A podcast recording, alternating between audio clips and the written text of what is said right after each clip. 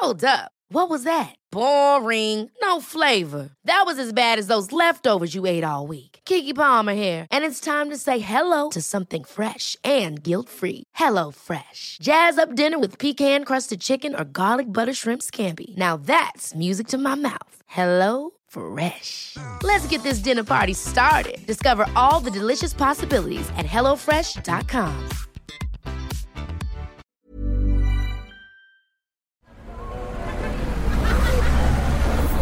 Podcast Network Asia.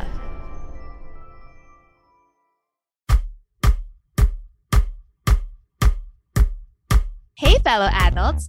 Let's figure out adult life together. Because adulting wasn't taught in school.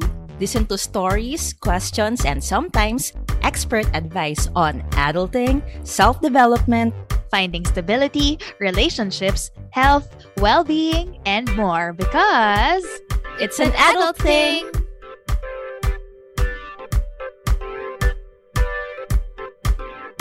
Woot woot! Your momshies are back with a guest today. This is Carla. And this is Nika. Carla, bago natin ipakilala ang guest natin at Sige. i-reveal ang topic na nasa title naman, mababasa Totoo. naman nila.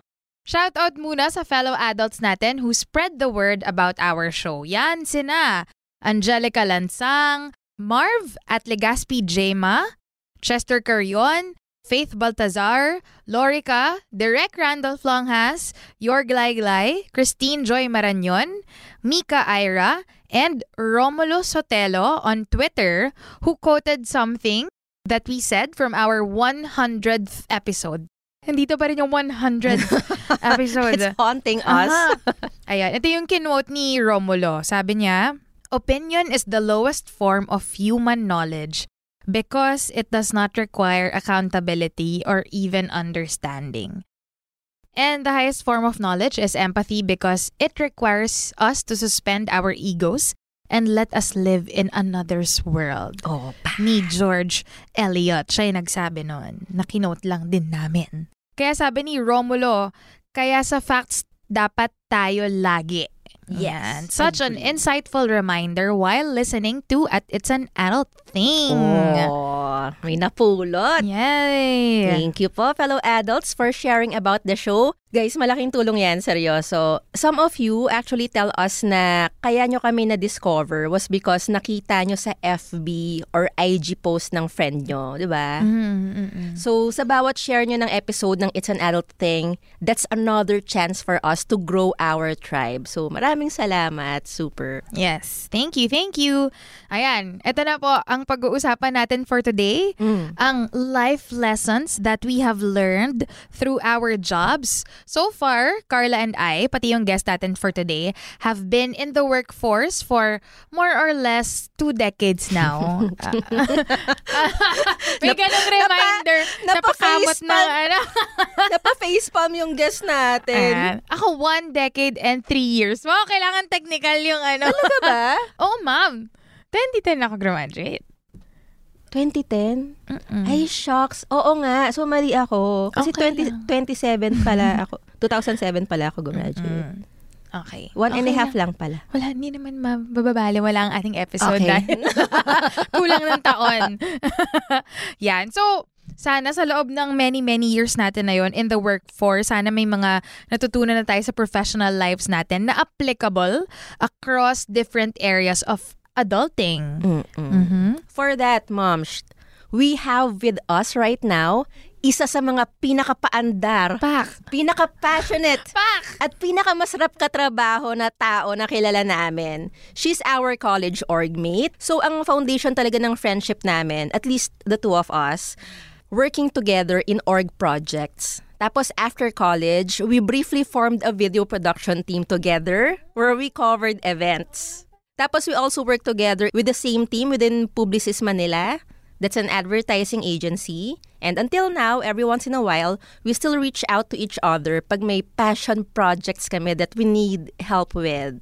So currently, same sila ng advertising agency na pinagtatrabahuhan ni Nika. Yes. So I guess, Ma'am Nika, hayaan kong ikaw yung mag-reveal kung gaano ka-power tong guest natin Pa- sa world of advertising.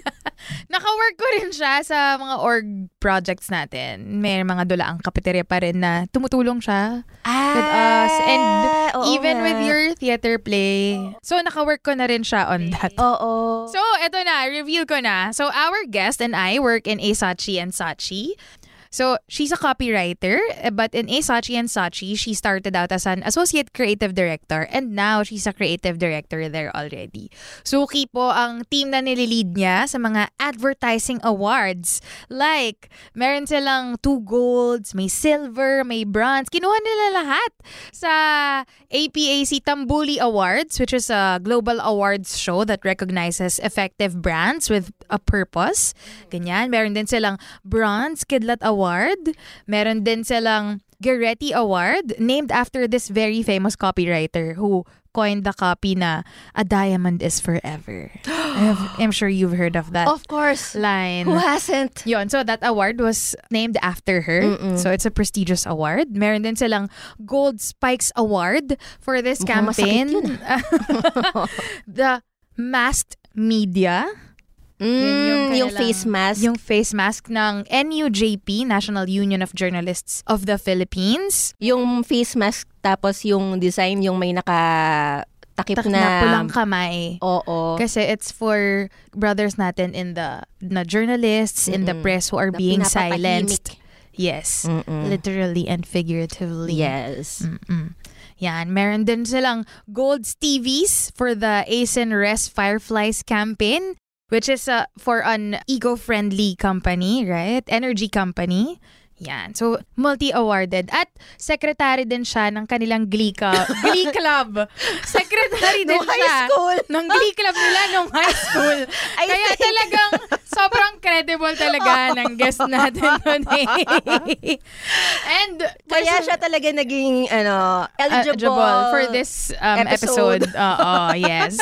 And personally, one of the creative directors that I personally look up to, smart, kind, funny, and yung team nila, meron silang tinatawag na diversity team. Mhm. So they're they're an all women team but they are they have different backgrounds, different gender orientations, belief systems, ages, iba-iba. Really diverse team and, And, ma'am, share ko lang yung importance ng all-women team, ha? Mhm. Wala pa akong nakitang all-women team sa Mhm. advertising. yeah. Ever. Ngayon ko lang narinig nung upon researching our friend. Mhm, mhm. Carla and I are proud to bring to our adulting tribe our good friend, orgmate and workmate ang forever jolly at lodi na si Kaylin Paras! Hello mga mamshi. Pinractice po yun ni Kay. Yung gano'n. Mga one week siyang nag-vocalize for that. modulated. Welcome, Kay! Thank you. Okay, isang mabilisang warm-up lang ng kumustahan. And when we say kumustahan, we specifically mean ano yung recent adulting lowlight at saka recent adulting highlight mo. So, sampulan ka muna namin ni Nika para mas may idea ka. Sige, sige. Ako, ang highlight ko was biglaan kaming nagkaroon ng college org reunion. Mga two weeks ago, one week ago. Kasama ka. Ah, okay. No, kasama Yung ka, bakit di itsura mo alam? yung itsura ko parang nagtatampo na college org, but parang di ko to alam. Nagkaroon kami ng mini reunion kasi we made a watch party parang dapat dinner and watch party. Papanoorin namin yung series ni Derek Randolph na Comedy Island Sa sa, Amazon Prime. Amazon Prime. So, naghatakan kami bigla. Tara, nihatak na ni Dolph yung batchmate niya. Nahatak ang batchmate ko. Ganyan. batchmate so, ko rin. Oo, tapos kasama, yung isa kasama na yung buong pamilya niya, si Doc Drew, Si- kasama na yung anak niya. So parang Pati yung biglang- asawa niya. Oh, pati asawa niya. So, bigla nagkaroon ng mini reunion sa bahay namin. Ang saya. Ang low light doon, eh hindi naman kami nakapag-watch party Totoo. dahil nagkwentuhan lang kami. Ano? Pero highlight na nangyari. rin. Oo naman. Tsaka si Dolph na rin yung nagsabi na, tsaka nyo na panoorin. Panoorin, oo. Mm, magpumustahan muna tayo. Pero do- direct, napanood ko na. Congrats! Kung gusto yung matawa, guys, nood kayo ng Comedy Island. yes. I love it. Sa Amazon Prime. Aha, pak na pak. Gawa ni Direk Randolph Longhas yan. Yes. Ikaw naman, Mom Shi Carla, anong lowlight at highlight mo recently? Ang low light ko, mom, Mm. konektado sa highlight mo. Alam mo na to eh. Oo, oo, ano? So, papunta dun sa mini reunion na yon ay naubusan ako ng gas. Andun pa rin tayo. Oo, di na nag-grow. Charot. Hindi, nag-grow. In fairness. Ano, para paano Eh, it was a better mistake. Hindi, Okay. sige. Hindi pa rin maganda na hindi ko napansin at all na naka-yellow na yung gas gauge. Mm, mm, mm. So, nung napansin kong naka-yellow na siya, ah, sobrang traffic sa Katipunan. So, ni detour ko, pinasok ko sa UP. Oh. Ayoko kasi tumirik sa gitna ng Katipunan, Oo. di ba? So, pinasok ko muna sa UP. Tapos, hindi talaga ako kampante na makakarating ako agad dun sa gasolinahan. So, pinark ko na muna siya. Tapos, pumunta ako sa gasolinahan, tricycle. Ay ko, Kuya Trike, pakihintay na ako para makabalik ako sa kotse. Ayun, so, nagpa-load ng gas sa lalagyan. Tapos, nagasan ko naman si car ko. For context, for context, Kay, tinuruan ako ni Carla mag-drive dati. Oh. So, drive-drive kami sa village nila, ganyan. Tapos, biglang isang time, bakit hindi umaandar kahit anong gawin ko? Nasa drive naman yung cambio, nagkagas naman ako. It wasn't unique. Yun nga, It's the gas. niya, ay wala palang gas. Naubos. Bilang baguhang driver, di ko naman alam kung ano yung mga nakalagay doon, ano? Mm. So, muntik na kami, nagtulak ba tayo? Medyo lang. Hindi ko na masyadong maalaala. Kinalimutan na ng utak mo. Oo. Medyo nagtulak yata kami para maigilid namin yung sasakyan. Tapos, ay, may tricycle din na dumating na may... Hindi kapatid Pinsan ko yun. mo yun. Ah, kapatid mo. si Carla pala. Na naka-tricycle. ba hindi siya? ko ma-sure kung... O, naglakad siya. Hindi, may kotse na yata siya. Ah, nun eh. okay. Mm. So, yun. So, for context, eh, it has already happened before. Eto na nga, ang upgrade. Oh, ano? Dati, tumirik tayo. Sa gitna. Oo. Oo. Ngayon, itinabi ko na, pinarada ko na para hindi na siya tumirik. ba? Better mistake. I learned somehow. Sige. so, tapos hindi ko na hinintay na maubos talaga na sagad. Okay. Nung nafe-feel ko ng di ko na sure kung aabot pa, ayun, tinabi ko na, tapos pinark ko na sa safe. Tama.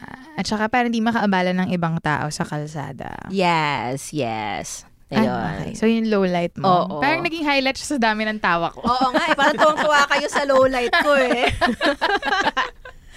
Anong highlight mo? Highlight ko ay, so nabayaran ko na yung 10th year ng life insurance ko. Yay! Health and life insurance. Congrats! So, yee! Congrats! Last na siya for that policy. So, graduate na ako sa Hey, congrats! Congratulations. adult Sorry. life insurance Ako, may tatlong ko. taon pa ako. Oh, Kaya natin malapit to. na yun. Mabilis na yun. Kalaban. Push. okay, okay. Ayun. O, ganun, Yan. Ma'am Mhm. Shki. Ako naman. Ikaw. Yes. Low light, highlight. Highlight, low Yung light. highlight ko last week, kasi birthday month ko this month. So last Happy week, birthday month. thank you. Gusto ko lang i-greet nyo. On air. yes. So last weekend, yung kami ng pamangkin ko, tinreat namin yung family. Well, at least yung mga nakatira dun sa sa parang compound namin doon. So, kami yung nag-treat sa, imagine yung mga titas, yung nanay ko. So, ginather namin yung family. So, highlight siya, parang kami na yung nag-treat ngayon or kami na yung nag, di ba, yung nag-set up ng mga ganun para sa pamilya. Yung low light, actually recently lang, naisip ko na yung mga little life skills, meaning like yung mga pagluluto, kasi like yung, kunyari yung event na yon nadala namin sila doon pero, or ako yung nag-drive, pero yung like yung pagluluto, ano pa rin, ang dependent ko pa rin sa, sa nanay ko. Aww. So parang na-realize ko, kailangan kong parang mag-go back to the basics. I think yun yung naging, parang iniisip ko nga parang magiging theme ko in the next months na try kong mag, as in parang magpaturo paano mag, nakakahiya to ah, magtupi ng dumi. Okay lang yan. na maayos ha. I mean, marunong, guys, marunong ako magtupi. Hindi lang maayos. Hindi na maayos. yung mga ganon. Or even, nagluluto ako, pero gusto ko matuto, kasi yung mama ko magaling magluto, di ba? So, gusto kong i-aralin yung mga recipes niya. So, kumbaga, parang naisip ko, sa ibang mga bagay, ang daming sinabi ni Nika kanina, di ba? na okay Hype na naman hype ako. pa namin kanina hype na eh. hype, pero parang, Naniwala na yung listeners natin. Biglang, Pero hindi siya marunong magtiklop. Dami. Baka hindi to credible. balance lang talaga, guys. you can't have it all. Oo. So parang dun sa mga bagay na yun, kailangan kong... So, low light, pero in a way, encouraging siya for me. Fairness naman. Thanks, Key. Thank you for sharing your highlights and lowlights, Kay. Kayo rin, fellow adults, you might want to ask your loved ones or kahit di nyo pa mahal, pero nilalandi nyo na, pwede nyo na silang tanongin. Pwedeng pwede yun. Hindi naman bawal yun. Oo, ask nyo sila, ano ang recent highlight at lowlight nila para sure na may laman yung kamustahan ninyo. Hindi lang puro, how are you? okay lang. Okay lang. Yan, naman. di ba? Laging ganun lang.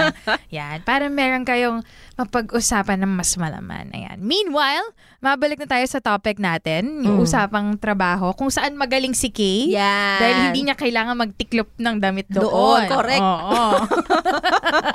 Buti, Ayan. walang ganun sa job interview, no? Oo. oh my God! Pang Maricondo pala dapat.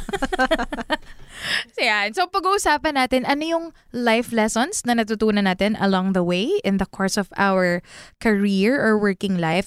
Siyempre, maganda kung yung work natin also helps us grow as adults aside from letting us survive. Mhm. Diba? So, hindi lang siya means of living. Yan. This time, paunahin naman natin si Kay. Mm. Pero throughout this episode, Carla and I will also be reading some of the answers of our fellow adults. Sasagutin kami and syempre yung fellow adults natin nag-crowdsource tayo sa kanila.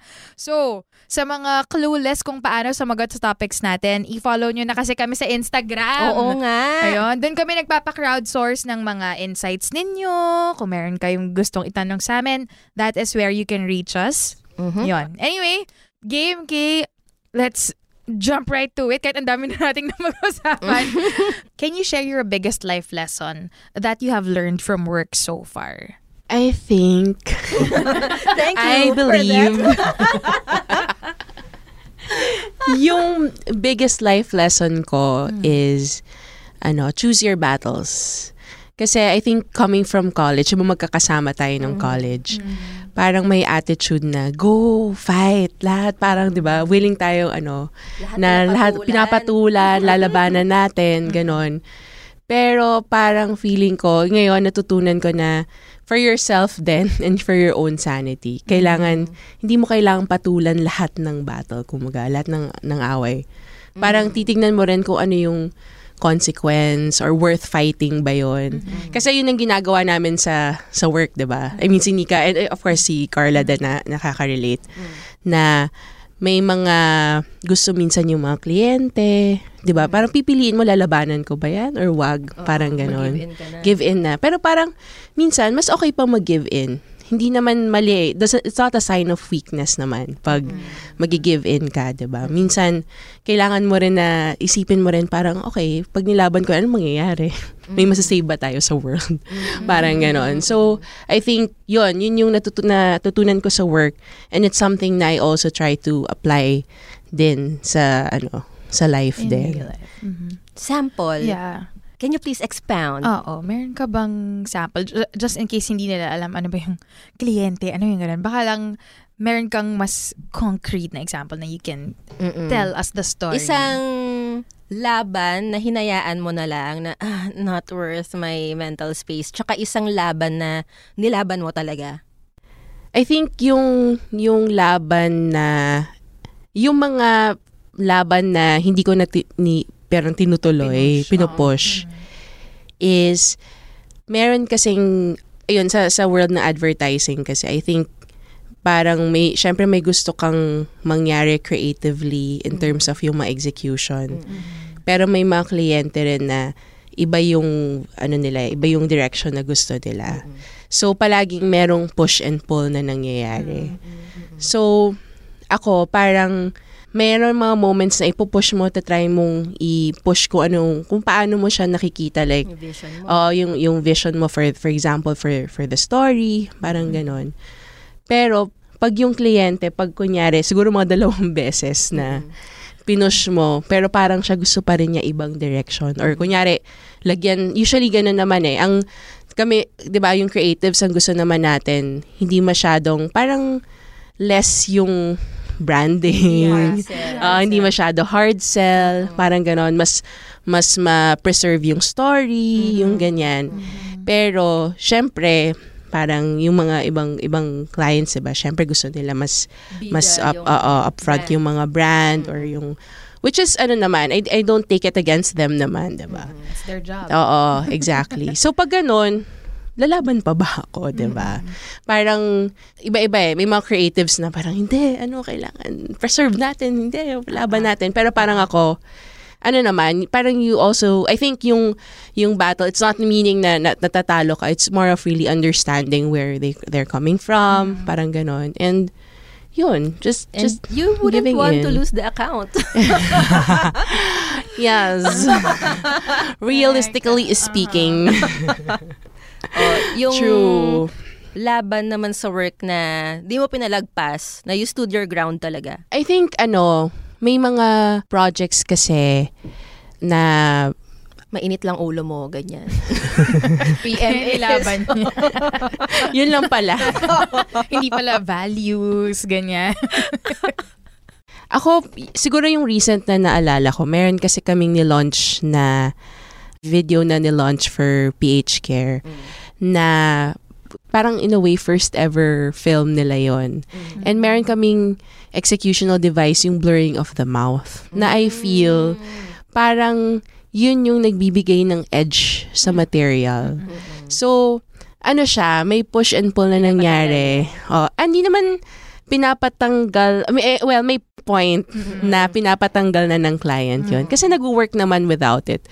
Pero parang kami, we still ask the director to put the effect, tapos tinry namin siyang improve. And in the end, nandun siya sa material.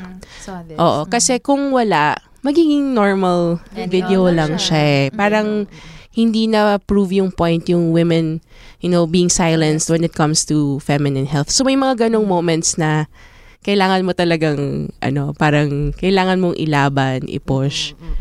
Yun. So I think yun yung recent example na, na naalala ko.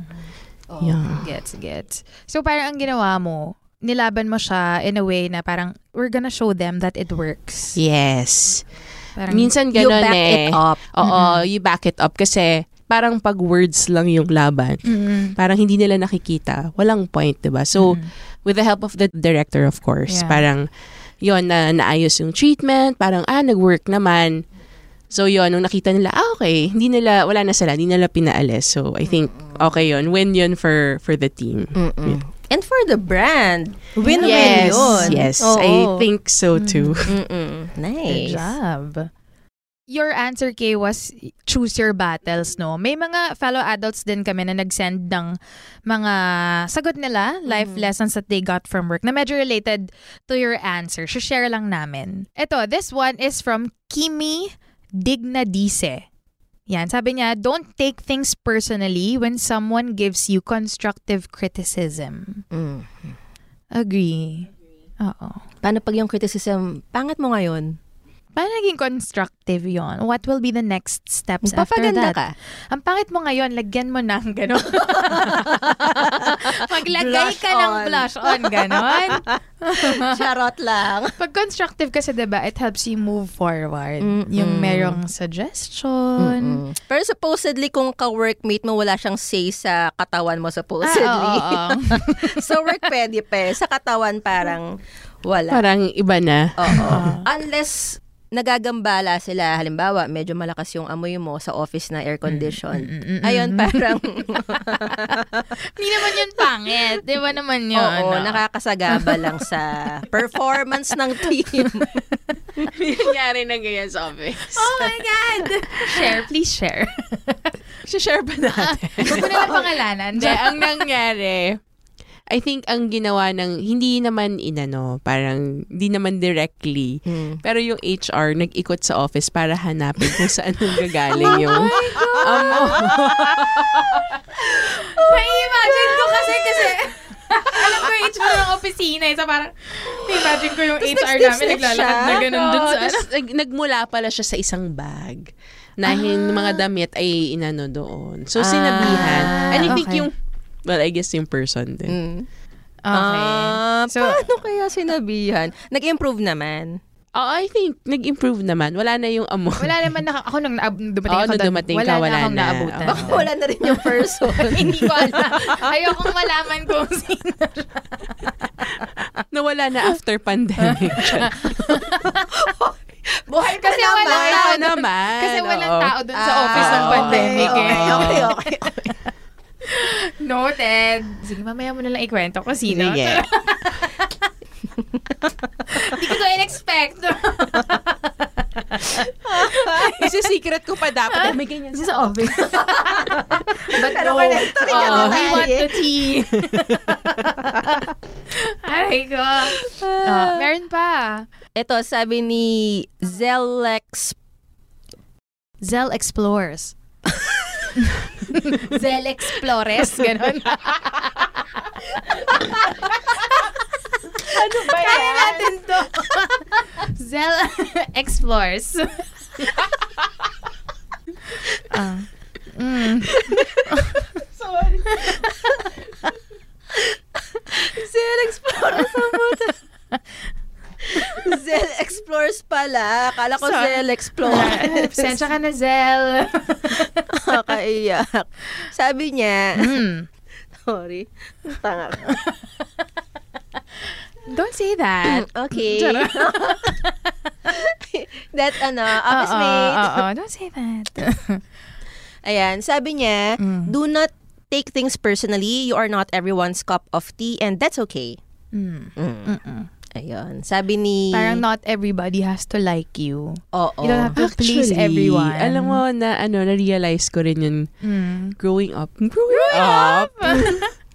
Kasi 'di ba Oh. parang nung nung college ganun yung gusto mong mangyari. And even after yung pag sa start ka sa work, tas parang nakakapagod siya, yung parang trying to please everyone, yung gusto mo good impression. Parang ngayon mas chill na. And I feel then mas naging quiet din ako. Quiet. Meaning kasi pag if you're if you're trying to please everyone, yung pa- masyado kang maboka, masyado kang Ah. pabibo. Mm-mm. Pero parang ngayon, Pastar yarn. Pester. Pero ngayon, parang ano mo yun? I mean, natural lang yung mas ano ka lang, chill ka lang. Mm. Understandable naman nung college. Not encouraging college students to be so to be a Please. people pleaser. Oo. Mm. Pero just saying na it's super understandable kasi yun yung time na sobrang crucial sa atin ng belongingness eh. Ah, Mm. gets diba? man. So we wanted to belong, we wanted to fit in, we wanted to be liked. Tapos since hindi pa natin ganun kakilala yung sarili natin, it's easier to bend and give in Mm. sa kung ano yung gusto ng ibang tao. Kasi hindi pa natin sure yung values natin eh. Nafe-figure out lang naman natin yon along the way. Mm-mm. AKA habang tumatanda Tanda tayo. Yes. That's yes, true. Gets, gets. Mm. Alright. Ito naman, sabi ni Pauline Gilo, I learned to stand up for myself. Story time sa PM. So ito, may message niya. She learned to stand up for herself. Sabi niya, do not take anything personal. Parang pare-pareho sila ng theme, no? Oo na nga eh. personalin yung trabaho. Mm-mm. Do not take anything personal, whether it's coming from the patients, so I guess nasa healthcare industry siya, Mm. or co-workers. I think working in a medical field requires thick skin. Well, ibang usapan na if you're experiencing bullying daw. Mm-mm. Ibang usapan talaga yon. Life lesson ko din is I learned to speak up and stand up for myself kasi na-experience ko din na mabully sa first job ko here in Canada. Kaya nung lumipat ako ng work, finally I'm not afraid to say no at hindi na ako papayag na ganun-ganunin lang ako. Okay. Mm-mm. Kawawa rin actually mga healthcare workers. True. kasi true. They're in a place na very stressful. Mm-mm. Like, imagine mo, anak mo may sakit, ba So, Mm-mm. talagang minsan, hindi mo na control emotions mo. Na, nagagalit ka sa nurse who is also Trying to help you. trying to help you, trying to care for Mm-mm. your kid, no? Pero, pero sila yung natatabunan natin ng galit natin. Mm-mm, mm-mm. Nagiging punching bag. Mm-mm. And maganda na she knows how to choose her battle. Mm-mm. Mm-mm. Na pag bullying, ah, ibang Iba usapan na iba na yan. yun. Pero yung ibang cases na alam mo namang, okay, stress lang tong magulang na to kasi sobrang taas ng lagnat ng anak niya. Sige, fine. Palagpasin natin. Ito, sabi ni Madam Iman Manogid, Mhm. Huwag pabibo masyado. Mapapagod ka. Choose your battles. Oh, love it. Love it. No, Nag-usap ba kayo ni Iman? sabi pa niya, know when to shut up and when to shine. Yes, I love ang it. ganda! Gusto ko yun. Love it. Gusto ko yun. Ganda, ganda. Si Iman, we guested her in our LGBT special episodes. Being transgender. Being transgender. Yan. Talaga naman nagsashine ngayon si Madam. Correct. Yan. Ayan. Okay. O ikaw, Ma'am Shnika, ano ang biggest life lesson mo so far from work na applicable sa other aspects of life? Mm, hindi ko alam kung applicable siya sa other aspects of life, pero life lesson siya. Oh, sige. Yan. Mine is, you are not your work. Mm. Parang, kasi diba pagka nagpakilala tayo, Hi, I'm Nika. Tell us about yourself. I'm Nika. I'm a researcher. Mm. Ganon. Parang yung trabaho mo yung pakilala mo. True. In-equate mo yung sarili mo dun sa work mo. Pero, in fact, you can be a lot of other things. You can be a mother. You can be a, a dragon boat enthusiast. Mga enthusiast. ah, ganon. Nahiya ka pang sabihin paddler, Paddler, athlete. Nakalimutan ko lang. Charot. Okay. yung term. Yan, parang you are not your work. When I was younger kasi, medyo pa rin ngayon to, pero it's something that I'm really unlearning. Na parang I get my value based on how useful I am. So, kung- Mm, Magamit nga. So kung to your advantage. To my advantage. parang kung halimbawa maganda yung naging episode na ginawa namin that week for Mm-mm. this docu show na pinagtatrabaho namin, parang I feel good about myself. Parang ganon. Pero pag merong konting criticism about it na sana ganito yung ginawa ninyo para mas mapaganda yung story, parang I feel ano na agad na ay nako, hindi talaga ako okay. As a person. As a person. Pero ang criticize lang naman nila or ang binigyan nila ng comment was the product for that week. 'Di ba? na hindi mo naman totally kontrolado yung lahat. output. Mm-mm, na maraming factors, ganyan. So, medyo ganun yung yung moda ko. Yon. Parang I think I've reined it in a lot na. So, kung may pangit man na output, hindi ko na inisip na, ay naku, hindi talaga ako para dito sa industriyang to. Yung mga ganon. Agad-agad. Isang trabaho lang, yun na yung value mo, besh. After 13 years, Oo. na-invalidate lahat ng Oo, ginawa wala mo. talaga, ganyan. Yon. Tapos, eto hindi ko alam kung bad thing to, pero parang nung researcher and producer ako sa GMA nga for a docu show, parang I Mm. think of myself as an investigative journalist, Ah. ganyan, Oo. ganyan, reporter, ganyan. Tapos, when I became a producer for Green Living, which is an eco-friendly show about sustainable Mm. living, ganyan-ganyan. Ang inisip ko naman sa sarili ko, I'm an environmentalist, ganyan. Parang kung ano yung ginagawa ko, yun na yung personality Chameleon ko. yan. Oo. Chameleon siya. Pero, I think, yung pagiging chameleon, Oo. actually, I think, naging asset din siya in life. Which I will share later kung bakit. Oh. Pero, parang ganon. Yun, so medyo may ganon akong moda na kung ano yung ginagawa ko. Yun na yung core identity ko. Mm-mm. Also, you are not your work kasi nung time na yon when I was working for, yun nga, yung TV network, halos buong buhay ko nga ay nandun. Totoo. Nandun ako. Like, more than 12 hours a day akong nandun. Uuwi lang ako just to shower, kumain, tas babalik na, ka, na ako ulit dun sa work ko. So, as in, literally, I am my work. Kasi yun, lang yung ginagawa ko. Mm-mm. Wala akong, like, I don't work out, ganyan. Wala akong, ah, siguro ang extra activity ko lang is go out and eat with you guys. Mm-mm. Or drink with you. Hindi pa healthy. Tapos ang... Escape from work pa. Ganun, parang ganun Tapos ang gagawin pa natin nun madalas sa Tomas Morato or sa Timog para malapit sa network mo. Oo, kasi babalik ako ulit Oo. after namin uminom, which is Mm-mm. not good. Charot. Pero al- alam mo yun, yung parang yun lang yung buhay. Umiikot Mm. doon Umiikot. yung mundo mo. Mm-mm. Mhm. Yun. Actually, yung Mm. na, yung sa, well, sa team, sa team ko, Mm-mm. parang, kasi, well, ngayon, di ba, ano ka na, mas creative, Yes. copywriter. Mm-mm. Parang na-realize ko, hindi ka makakaisip ng ideas or makakasulat if yung mundo mo just within True. advertising. True. So, Yeah. yun for for the team, parang I really encourage them to have a life outside advertising. So, meron sa kanila, di ba, merong nagbabusker siya sa BGC, nag-musician. Oo. Meron into, like, nagbebenta siya ng art niya sa Singapore, kaya palagi siyang nandoon. So, iba-iba yung mga interests nila. Like, merong photographer siya for K-pop concerts. Mm-mm. So, parang gusto ko nag-grow sila sa life outside work. And I feel they're more inspired. Mm. Kasi may nag- nagdadala sila eh. Pag kunyari mag-isipan ng ideas or ng ng scripts or ng ng kwento, parang So yon I, I feel, mag okay yung sinabi mo nga eh, na parang yung definition mo of yourself shouldn't just be limited to your work or to your job. Mm-mm. Parang yung sinabi sa crowdsourced, sabi ni Legaspi Jima, counterintuitively, the best way to do well at work is by building life outside, Outside work. Para din daw ma-avoid yung burnout. Parang yung sinabi mo nga, tita. Mm-mm. Mm-mm. Tama. True, true. Lalo na sa creative, kasi yun nga, kung pare-pareho lang tayo nang nakikita, loob ng office, Mm-mm. saan mo kuhuhugutin yung inspirasyon mo? Chucho. Chucho. Chucho talaga yan.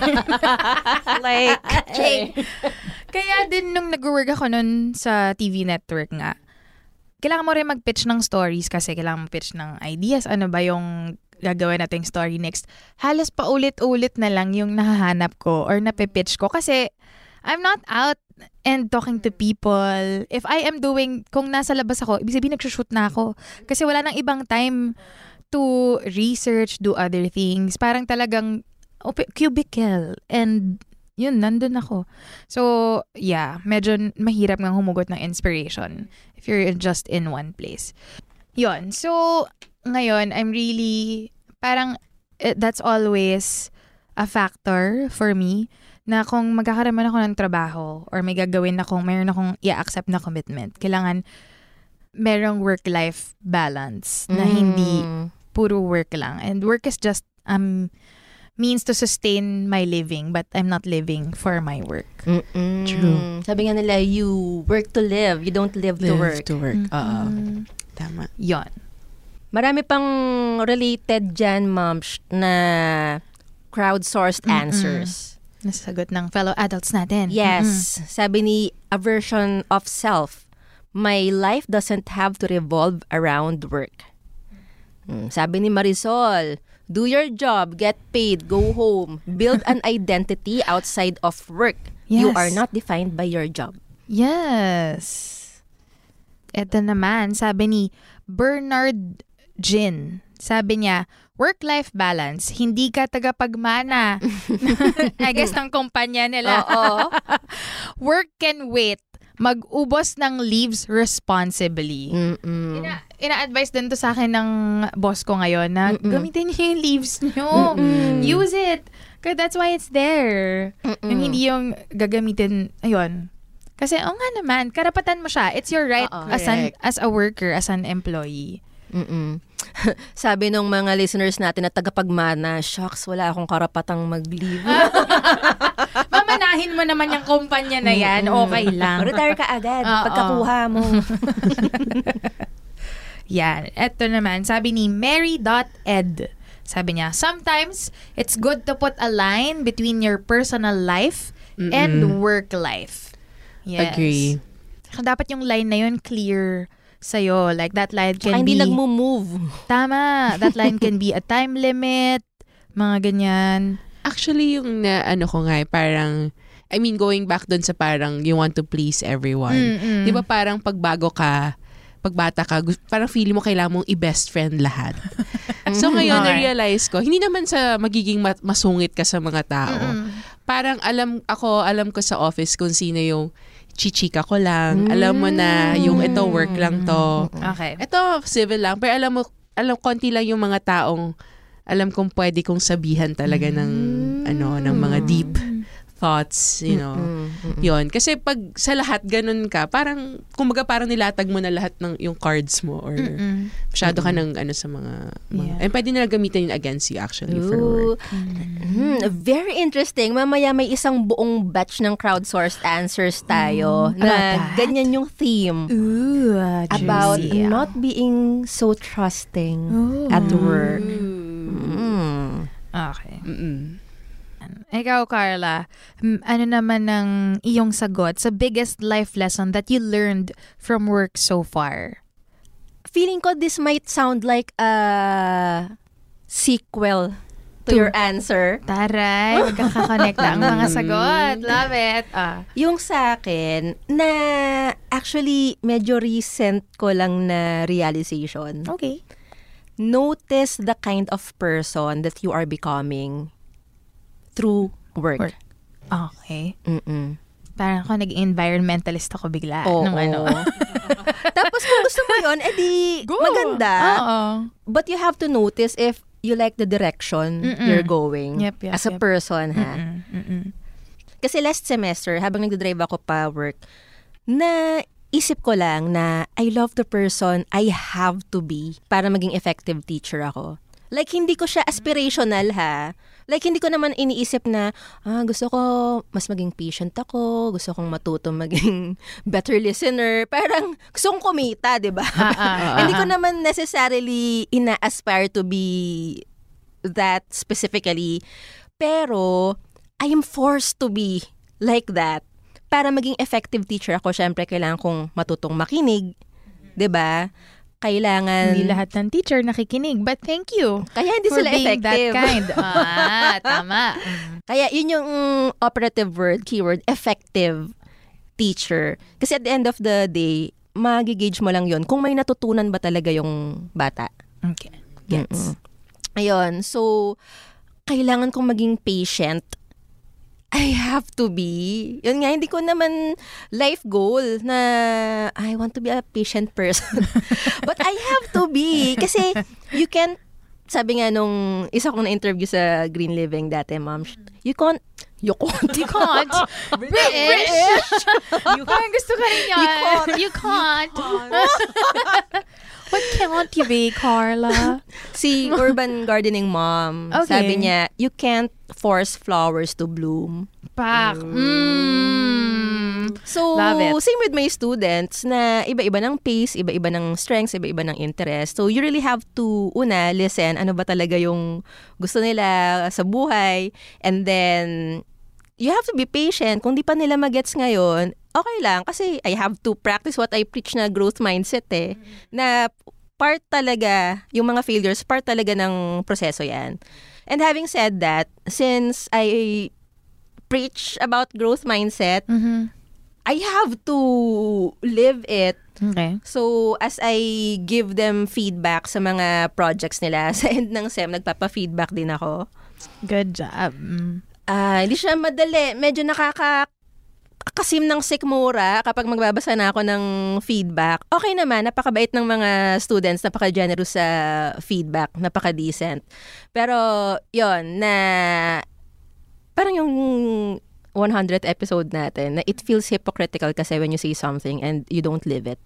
So, in teaching, I'm forced to be consistent with what I teach. Especially makikita nila eh. Mm-mm. Mm-mm. Yung yung pagpahingi mo ng feedback, ano yun? Ah, not school mandated. It was your own initiative. Initiative ko, Mm, oo. Good job.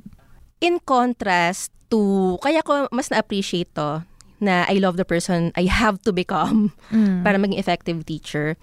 Kasi in contrast, naka-work na rin kasi ako sa corporate, copywriting sa corporate. Mm. Ah, doon, to secure my place in the organization, I needed to play politics. Nag-cringe si Ayoko Kay. Tapos, I had to stroke people's egos. Tapos, merong mga pagkakataon na I had to write what's, not what's important, pero kung ano yung gusto ng boss or kung ano yung gusto ng client.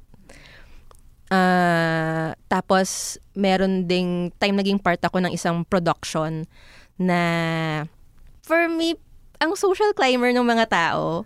Tapos nagkikringe ako. Pero after some time, nagugulat ako na I started sounding like them na. Mm. Ayun. Sample. Charot. Like, you know. no, it's not it's not it's not the conyo thing eh. Pero alam mo yung they're trying to pose as someone richer than they, really are. are. Oo. Mm. Yon, something like that. Anyway, so, yon, na kita ko lang yung stark difference. And again, hindi ko naman iniisip dati na ayoko maging social climber.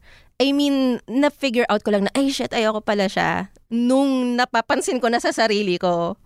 Ayun. So, as much as possible, kung kaya talaga, sana we find jobs, tsaka environments na ina-uphold yung values that we want to live by.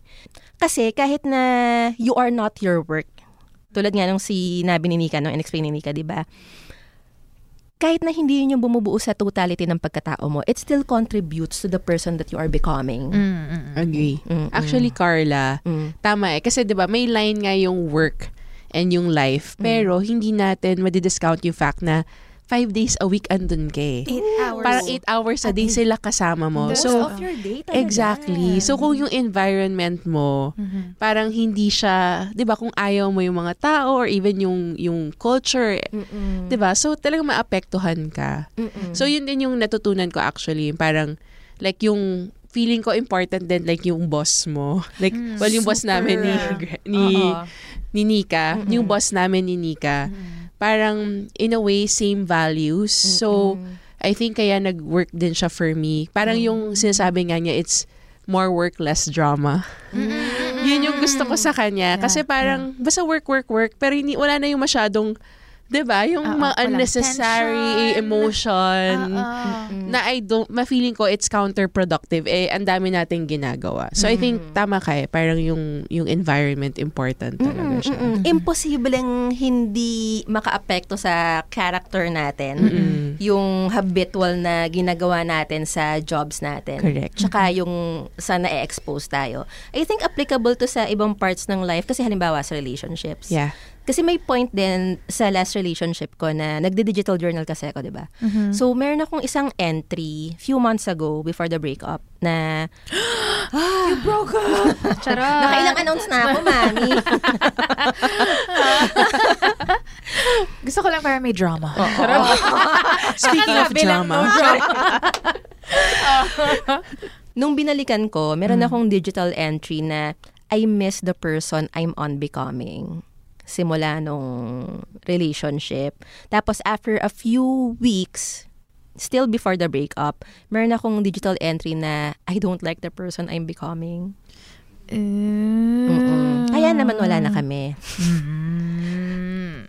Tapos, ganun din sa tropa. Mm. Kasi meron din akong na-outgrow na tropa na na-outgrow ko kasi napansin ko na yung basehan lang ng friendship was inuman, tapos chismisan sa ibang tao. Tapos pag magbe-bring up ako ng growth or dreams, parang dinidismiss lang nila. So parang ako, um, parang it's not the kind of group I wish to grow up with. Ayun. Tapos ganun din sa mga hobbies. Shout Halimbawa. out natin sila. Huwag na! Pero feeling ko di sila makikinig nito. Hindi, totoo. Totoo. Hindi talaga sila yung someone na makikinig ng mga self-help, self-improvement Correct. um, podcasts. Anyway, um, halimbawa ma'am, sa Dragon Boat mo, Mm. 'di ba? The person you are becoming dahil sa Mm-mm. Dragon Boat. Yeah, it's Life I'm mo. becoming healthier. Yes. And happier. Mhm. Mhm, Okay. Ayun, so I think we also need to design our world to help us become the person that we want to be. Kasi we can't ano eh, we can't do it alone. Kasi una social beings tayo. Like kahit gano'n natin kagustong maging so and so, Pero the conditions around us don't help us do that, don't facilitate our growth towards that direction. It's futile. Mm-mm. Tsaka, creatures of habit tayo eh. Kung ano yung madalas natin gawin, it becomes our habit, it becomes our character. Sige, i-footnote ko lang na alam kong swerte ako no na nakakapamili ako ng trabaho. Alam kong not everybody has that privilege. Kasi hindi pa ako mayaman guys ah. Pero I think the fact na wala akong ibang pinapakain bukod sa sarili ko, ang laking privilege na nun. Mm-mm. So I have the luxury to choose jobs mag-resign, mamili ng bago, lumipat, ganyan. Pero yun nga, it doesn't change the fact na yung work natin, it really affects the person that we are becoming. So, may mga times na we have to compensate for the luck that we don't have. So, kailangan ding gawa ng paraan. Sinasabi ko lang na more often than not, we have more choices than what we initially thought. Yes. No? Mm-mm. Yon. So, halimbawa, mapapansin na natin na ah, sa work na to, it's making me somebody I'm not liking. Please, please consider, baka may iba pang options. Yon. Yun lang. Uh-huh. Nagtatrabaho ka sa drug den. Oo. Nagiging durugista ka. Lumipat ka. Ng drug lord. Oo. Mas mataas. Oo, mataas ang sahod. Don't be just a regular goon. yeah. Be the boss. Yes. Ang gulo ng advice. Eto, medyo related. Sabi ni Baling Su, sabi niya, 40 years of your life, you spend it working. Mm. So, choose a job that you can work for a long time. Mm-mm. True. Grabe, 40 years. Yeah. Good. Sabi ni Francis Fall, Mm. people thrive in what they enjoy. Kahit magaling ka sa isang bagay, kung di mo naman trip, everyone's miserable. Mm. True. Totoo yan. True. Mm-mm. So, gotta choose our jobs also talaga. Choose well. Love it. I remember, Mm. ito yung ano, kasi after college, di ba pares tayo ng course, Mm-mm. pero nagbangko ako. Ko alam yun. Nagbangko Nagbangka? muna ako. Okay. Mm. Tapos, eh, okay yung offer nila. Naalala ko yung nanay ko, parang, pati yung mga, kahit yung, basta yung mga p- tao sa paligid ko nun, parang hindi nila maintindihan nung nag-resign ako sa bangko. Kasi stable job Oo, naman yun. bangko, diba? Good benefits. oh. Exactly. Tapos, so, pero one morning, nag-drive ako nun eh. Papunta ako dun sa trabaho ko. Breakdown ka. Alam ata na ni Carle. Marami akong alam na episodes na iniiyakan mo. Minsan nanonood ka lang ng American Idol, umiiyak ka eh. Bakit? Iba ba? Hindi. Sorry. Isn't it normal? Ayun, so, drive ako. Pero parang ako, bakit ako nagtatrabaho sa bank? I mean, no- nothing against ha. So, Ah. yung yun yung gusto But mo. it's not you. Pero it's not me. Hindi So, mo naman iniyakan. ano, hindi pumunta ako dun sa, yung sa batchmate ko, kay Amy. As in, pumunta ako sa kanya kasi siya nagtatrabaho sa sa network. At least yun connected sa course natin. Mm-mm.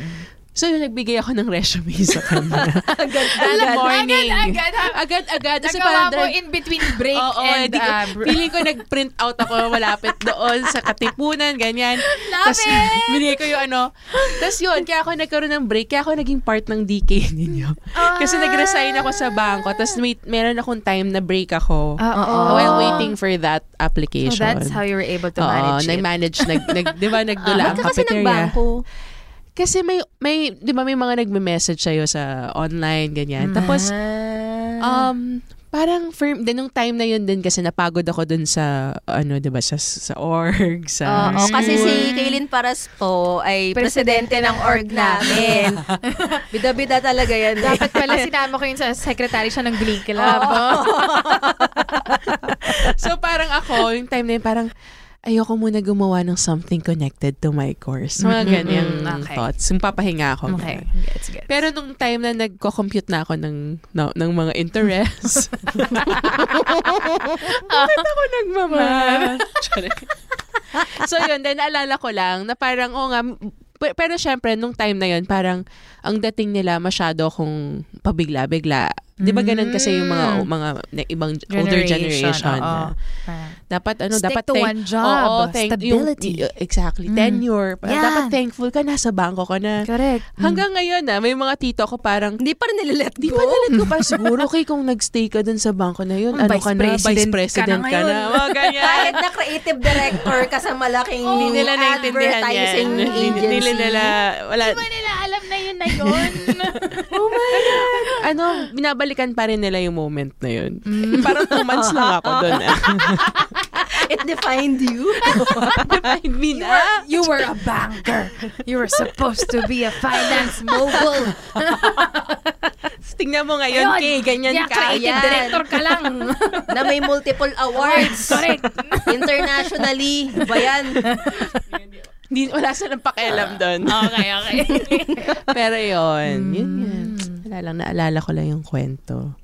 Ito, kay share ko lang. Kasi kanina may nabanggit ka na about not trusting your Mm-mm. co-workers Co-workers. masyado. Interestingly, ang daming nagsagot niya, no? So, ito, sabi ni A Version of Self, not everyone is your friend. Your manager can be a boss and not a leader. Oh. Iba ang boss sa leader. Yes. Sabi ni Isabella O3, wag masyado i-trust workmates or your so-called friends sa work. Sabi ni I'm Sarah Bells, don't add your office mates on your social media. Wow, grabe naman. Talaga? Okay. I think it speaks a lot sa environment na pinagtatrabahuhan nila. Mhm. Sabi ni Tapsy with feelings, don't share too much and workmates are not real friends. Oh, pero um, oo, nagnanod si Kay. Mm, nalulungkot naman ako kasi Kakakoron mo lang with your workmates, di ba? I consider them my real friends. Aw. Swerte ka na think yung swerte ako. environment mo ay reliable at true friends yung mga nandun. Mm-mm, Honestly. Mhm. Sinuwerte na lang ako. Pero it's not, Always like oo, that. it's not always like that. Mm-mm. Okay. Siguro, hindi lang lahat Mm-mm. ng workmates. Oo. Mm-mm. Yan. Okay.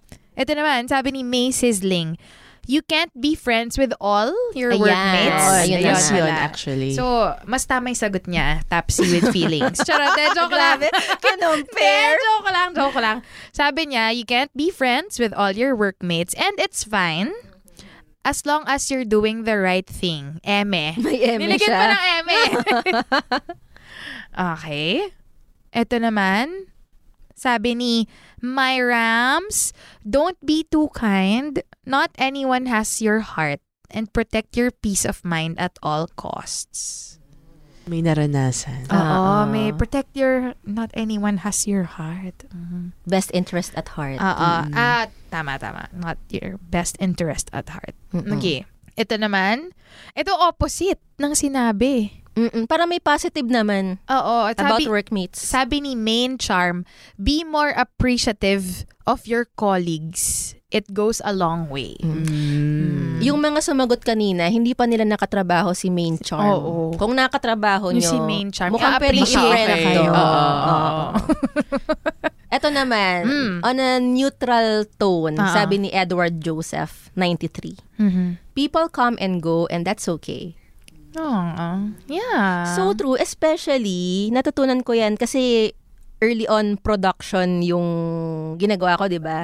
So, halimbawa, dun sa pelikula na ilang months nating binuno. Mm-mm. So, mapapalapit ka sa mga tao. Tapos, after ng production, after ng last shoot, after ma-screen yung pelikula, tapos na, mawawaag na kayo kasi move on kayo sa iba-ibang projects. Ganun yung nature of work relationship sa media industry, sa production, sa video production. So, nung una, nakakalungkot, tapos nakaka-disillusion. Pero, you realize na ganun talaga. Ganun talaga, Oo. actually. People come and go. And that's not to discourage people from forming friendships and connections Mm-mm. and appreciating the people around you, ha?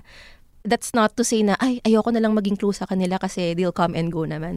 No, more of, mas i-appreciate mo sa kanila kasi you'll never know kung hanggang kailan mo lang Exactly. sila ma-enjoy as people, as workmates, or as friends.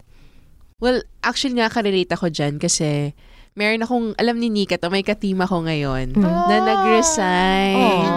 Pero nine years na rin siya sa, sa Sachi. Pero yun nga yung nag-uusap kami, parang marirealize mo na at some point maghihiwalay talaga kayo eh. Parang kahit na gaano ka solid yung team, may, may aalis, may ganyan. And yun nga, tama ka. Parang you make the most out of nung yung pagkasama niyo. Even sa career din, parang sana meron din siyang na, nag-grow din siya, may natutunan siya para yun yung ibabaon niya sa next na work niya, di ba? Pero on a personal level, syempre, sabi ko nga parang may sadness. Syempre, yun nga eh, may, may level of closeness, of friendship, pero ganun talaga. Share ko lang, umiyak. umiyak na naman. Shout out natin yan. Charot. I-share ko lang. Ito naririnig ko sa mga leaders and influencers from the West. And I think we Asians can learn so much from this. Nababother sila na ini-equate ang work with family. Ah, okay, Halimbawa, okay. do you call Sachi as in Sachi family? You do? Sachi fam. Mm-mm. yung siguro yung mga kaklose ko. Pero oo, Sachi family Ah, yung tawag. mm-mm. Oo. misleading daw yon and it's dangerous kasi sobrang iba ng assumptions at dynamic sa family. You can't fire your dad to be your dad. 'Di ba? Okay. Or you can't fire your your son na Ayaw anak, sundin yung late ka na naman umuwi. You're fired! You're fired as my son. okay. Hindi siya ganon. Iba yung dynamics, iba yung expectations. So, ang tendency daw kapag pinapalabas natin na oh, pa- isang pamilya tong kumpanyang to, parang talaga, pag nagkasakit yung isa sa kanila, aalagaan mo. Oo. Okay, okay. Gets kita, Carla. Hindi, di ba? Oo. Maka-heartbroken lang sila because you won't do that. Mm-mm. Akala ko ba pamilya? Oo. So, let's call things as they are. Yeah. Work is not family. Yeah. Correct. Actually, Kay, alam mo, ni, never ko narinig yung Sachi family. Mas ang naaalala ko ngayon is one team, one dream. One team, one dream. Team So, parang okay. team. Oo, Oo, oo, oo, oo. Yun yung alam kong tawag. Yeah. Mm-mm. Actually, ano siya eh. Well, I guess yung paggamit ng Sachi fam, loosely. Pero hindi Okay. yung, I think, mer- may, may kilala kasi ako Mm-mm. na bago pa lang yung company or bago lang yung mga tao. Oh, we're a family. Ay! Parang hi- sobrang ang ano nun, 'di ba? Sobrang hindi siya real. Ah. Oo, you're Ah. setting up Oo. so much expectations and Exactly. you're just gonna disappoint people. Mm-mm-mm. Mm-mm. So, yun yung isa. Meron din naman akong alam na yung setup, parang anak-anakan yung mga tao. Pero parang Ah. nagiging personal na yung, I guess, yung Mm. yung relationship. So, I think yung ngayon naman, tamang Timpla. templa lang. Sa Sachi. Sa Sachi. Goods, goods. Yeah. Sabi nga nila, pagka daw, like in an interview, and you ask your interviewer to describe Mm-mm. your company, tapos ang sinabi nila, oh, we're like a family here. Ting, ting, ting, red flag daw yun. and parang, oh, and parang parang, oo nga, kasi, never, sa mga pinagtrabahuhan ko, never pa naman ako tinuring na like, Anak. Anak, oo, oh, ipapamana niyo po ba sa akin itong kumpanya? Back to the ipapamana. Ipapamana niyo po ba sa akin? Dad. Dad. Ang shares niyo. Yon. Gets. Gets ko yung not family. Yes. Okay. Mm. O ito sa next round natin, Mom Shnika and Tita K. May suggested akong twist. Kasi Okay. di ba pare-pareho tayong writers? Yes. Mm. Copywriters to be exact. So, for those not familiar, sa advertising, when we say copy, C-O-P-Y, it just means yun yung text na nakasulat sa any promotional material. So, pwedeng script sa commercials, pwedeng taglines, pwedeng articles. O basta, Nakasulat sa billboard, Yeah. nakasulat sa leaflet. if it's written, it's a copy. Sa mga posts. Yes. Yes, yes. So, those who write it, kami, copywriters ang tawag. So, ang suggested twist ko sa tanong, Kay and Nika, ano yung life lessons na nakuha natin from being copywriters? Pero yung applicable din sa mga non-writers, ha? Sa mga ordinaryong tao, charot. Grabe. Lang. Extraordinary yan. Ah. Ako yung ano, kasi nga sa copy, 'di ba, kailangan maikli kasi 30 seconds lang or maikli lang yung maliit lang yung space. So less is more. Parang less words is more. So I think yun yung natutunan ko sa life na yung maging mindful sa words. Kasi nga yung words, diba, two-edged sword siya. Na parang pwede siyang pag binomit mo lang siya, ang dami mo pwedeng taong masaktan or matamaan. Parang ganon. So yun yung natutunan ko rin na minsan di mo kailangan sabihin lahat. Mm. Minsan kailangan ito lang yung ilatag mo. Parang ganun din. I think ma- ma- ma-apply mo rin siya sa- even sa may office mates na marami kang ikukwento. May office mates na ito lang yung sasabihin mo. So kailangan marunong ka rin mag-hold back then even sa mga words na ginagamit mo. Yun, in general, I think. Kaya pala nung nag-audio check, nagma-mic check tayo kanina, no? Ko, okay, mic check. ang K paras. One, two. three. Yun, tapos na. Less is more. Less Tama. is more. Yun pala. That's it. That's all you need to test me. My microphone. Pero nagpo-podcast. Pero dami natin sinasabi. Dami sinasabi. Correct. Less is more. Not living up to what we say. Oh, ay, nako. Edit Okay. out to. Tapos na to. Charot. Yeah, pero Less gets. Oo. Especially, hindi ko alam if it's a Filipino thing or a female thing na when we ask someone to do something or when we say, no, we can't do that, we explain too much. Kahit nga sa mga leave eh. Halimbawa, sick leave. Kasi po, ganto-ganto, blah, blah, blah, blah, blah. Parang, eh sa ibang kultura, halimbawa sa Australia, or my other friends say na, sa Australia daw, pag nag-sick leave ka, tapos nagbigay ka ng rason, parang yung boss, ah, hindi mo kailangan sabihin yung rason. Just take your sick leave. It's Yeah. okay. It's okay. Entitled ka dyan. Oo. Hindi mo kailangan na nag-LBM ka Kasi po, ngayon. nag-LBM ako kasi kumain ako ng hipon nung weekend. Kaya, po kasi ng tita ko. Eh, eh, kaya- na namin din nagkikita. Grabe, galing siya ng Singapore. Oo, tatlong beses na ako nag-CR today, pero ano talaga. Kinuwento na yung Just yung... take that leave. Oo na. Ano, Wala. mag-sick leave Ka na. Kasi mo eh. Oo nga, true, true, true, true. Ang dami kong friends na nag-work sila sa ibang bansa. Tapos parang naano sila na, oh, you don't have to say, you don't have to tell me. It's fine. Go ahead, take your leave. Ganon. Parang, oo nga, no. Tapos yun, kapag halimbawa may invite ako or something, I'll ask for ganyan, tapos they can't do that, they can't come. Ay, sorry, di ako makapunta kasi eme-eme, blah, blah, blah, blah. Kasi Parang- dito ko, kakasal siya. Tapos yung Parang may ako- get together kami. Hindi naman ma-cancel ang birthday ko kung di ka makapunta. Okay lang. Hindi. I-explain lang namin. okay. Mm. Gets, gets, gets. Less is more. Less is more. Love it. Mm. Ikaw, Nika, as a copywriter. As a copywriter, uh, I believe now in the power of pretend and play. pretend and play. Uh-uh, pretend and play. Parang iba yung iniisip ni. Kay. But why not? It's applicable Life to... lesson. Yes, yes, the different aspects of life. Charot.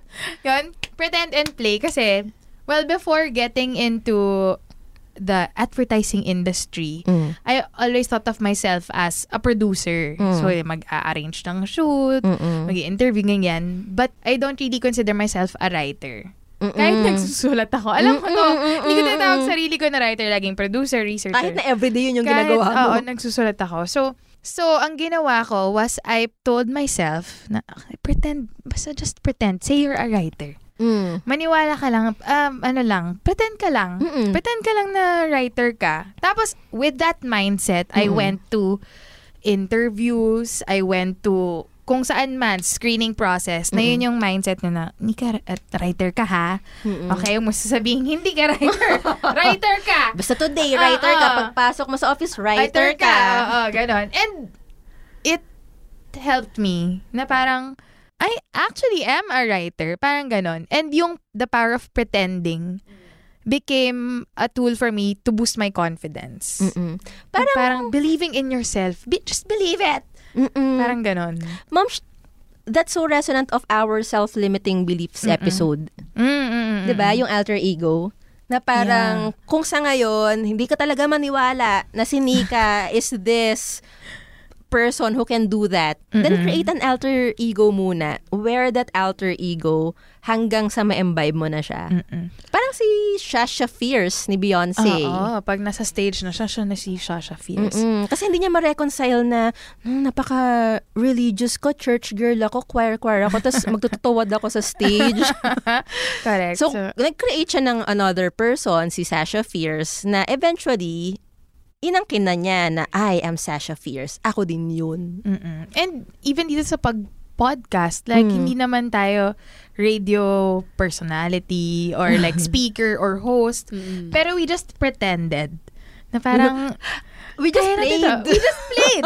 yes, we pretended na kaya natin to. Oo. Magiging podcaster tayo. Mm-mm. Pretend lang tayo na alam natin yung ginagawa natin. Alam natin paano maggawa ng episode ng radio show. Ako nasa play part talaga ako noon, Oo. early on. Ah. Mm-mm. Yeah, yes. In the play part. So, yun, yung pretending, it helps you um, boost your confidence. And also, as a writer, sometimes you have to pretend to be a lot of things. Correct. Mm. Like, ako, minsan kailangan ko mag-pretend na I'm a breastfeeding mother. or, minsan, Oo. I have uh, lung cancer.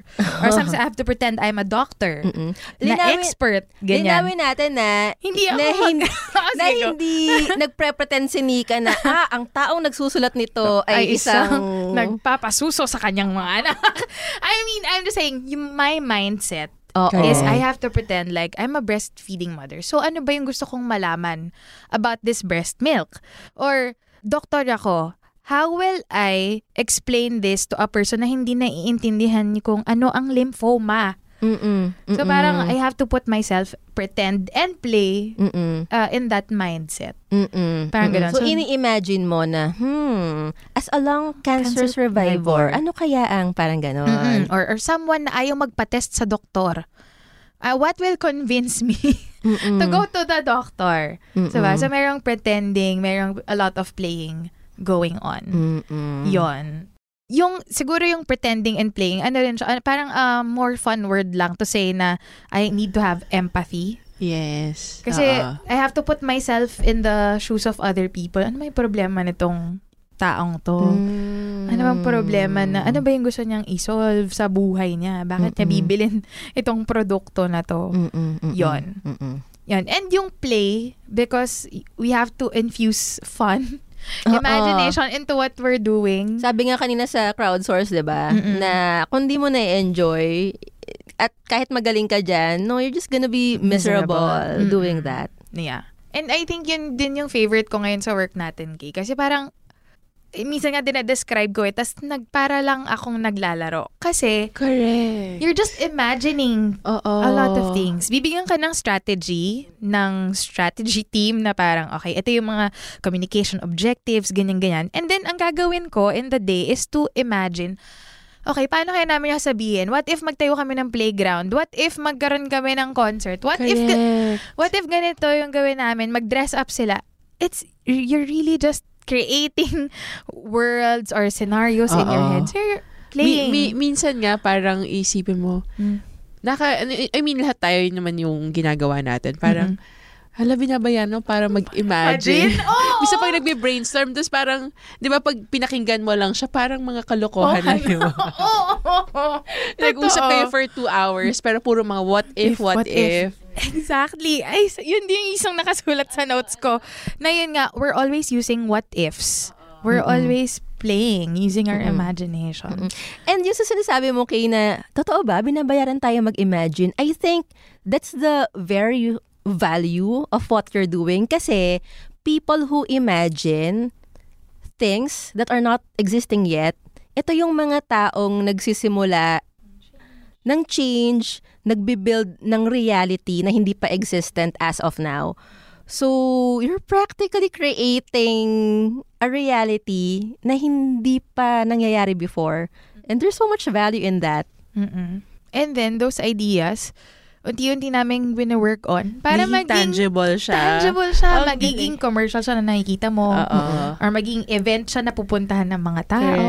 Mm-mm. Ganyan. And yung pretend and play, you can apply it in your real life. Like, Mm. I'm gonna pretend I'm an independent adult. Bubukod ako ng bahay. Bahay-bahayan yan. Bahay-bahayan.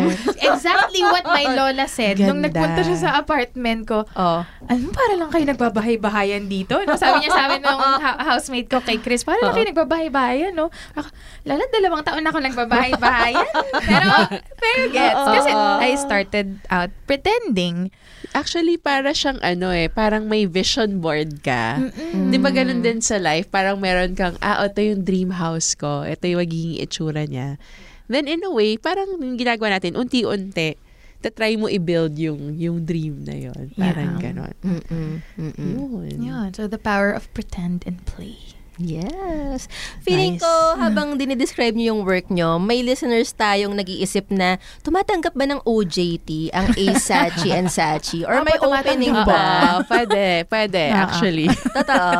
opening. May opening ba lately? Ma- baka mas intern Turns. siguro. Interns. Oo. Oh, hanapin nyo Ace Saachi and Saachi. Yes. Ace Sachi and Sachi. Okay. Yan. Ayan. How about you, Carla? Mine. Ano ang life lesson mo sa pagiging copywriter? Feeling ko medyo related na naman sa entry mo. Okay. Nangongopya lang Dapat pala. lang kasi nasa isa lang trabaho natin. Oo nga ano? pala, copywriters nga pala tayo lahat, no? Yun nga pala yung point na ito. Ah. Okay, so ang natutunan ko as a copywriter na applicable sa many areas of life, actually all areas of life, is all value is, perceived value. Mm. Explain natin. Go. Lahat ng bagay, wala siyang inherent value, specifically numerical value. Especially, hindi naman nag-evolve ang utak natin for monetary value eh. Kasi napakabagong phenomenon lang ng money sa human history. So, halimbawa, pencil. Meron siyang utility. Yung value niya na utility, yes, yun talaga siya. Pero hindi siya inherently 5 pesos, 20 pesos, 500 pesos. So, yung value niya nakadepende sa kung paano siya pine-perceive ng mga tao who are willing to buy it. Okay. Mm-mm. Halimbawa, merong sikat na social experiment. Mm. You can find this on YouTube or sa iba pang mga video platforms. Mm. Yung Palesi. Alam niyo yon? Policy? Palesi. Policy? Nag-benta No. itong social experimenter na Okay. to ng Ah, mga naalala ko. mamahaling sapatos. Mm. Italian shoes daw. Signature shoes, Italian. Okay. Ah, Ah, ganun. Ang pangalan Palesi. Ah, ah, ah. Pero parody siya ng Payless. Ah, ah. And people actually bought it for thousands of dollars. Yes. Because they packaged it to be an international luxury brand. Yes. Mm. It's the same effing pair of shoes. Pero from a few bucks, na benta nila ng hundreds of dollars, if not thousands of dollars. So, ganun din. Halimbawa nga, balik tayo sa pencil. Kung ang presyuhan na gusto mo is, sabihin natin, tagsa 7 pesos, Oo. o isulat mo na, Mamshi, balik school na. Ito na ang sulit na lapis. ba? O, may, may bibili niyan 7 pesos. Pero kung gusto mo ibenta yan, na sabihin mo, 500. Made of graphite. Ano ba? Oo. Made All from natural. all natural organic wood. Yes. Rubber trees um, sourced from Arizona.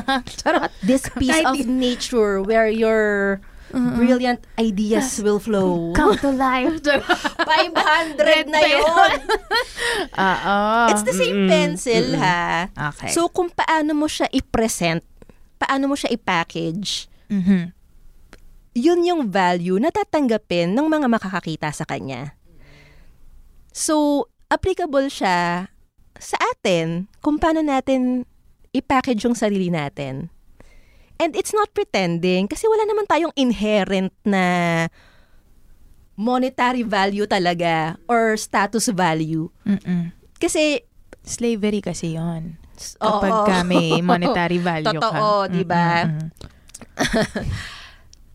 Well, at, at least sa akin, personally, share ko lang, dahil nga sa Buddhist leanings, for me, as long as you're breathing, as long as you're a breathing individual, you are worthy of life, of love, of happiness, of the space you are consuming, of the space you are taking. Wala kang kailangan patunayan. You don't have to prove anything. You don't have to achieve anything. Tao ka.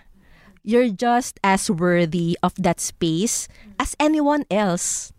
Pero, dahil sa mga experiences natin sa buhay, sa mga social conditionings, sometimes we are led to believe that we are less than that, less than other people. And so, we present ourselves and package ourselves as such. Tapos, syempre, yun yung paniniwala mo sa sarili mo, yun yung pag-package mo sa sarili mo, yun yung makikita ng mga tao. So, sila, maniniwala sila na, ay, hindi, hindi sineseryoso yan. Hindi, okay lang yan. Ganyan lang naman yan eh. You don't have to be taken seriously. Something like that. Uh, you're not a good catch. Kasi ganun mo pinapackage yung sarili mo. Tapos, maniniwala yung mga taong nakaka-perceive nung pag-present mo sa sarili mo. Tapos, ganun kanila itatrato.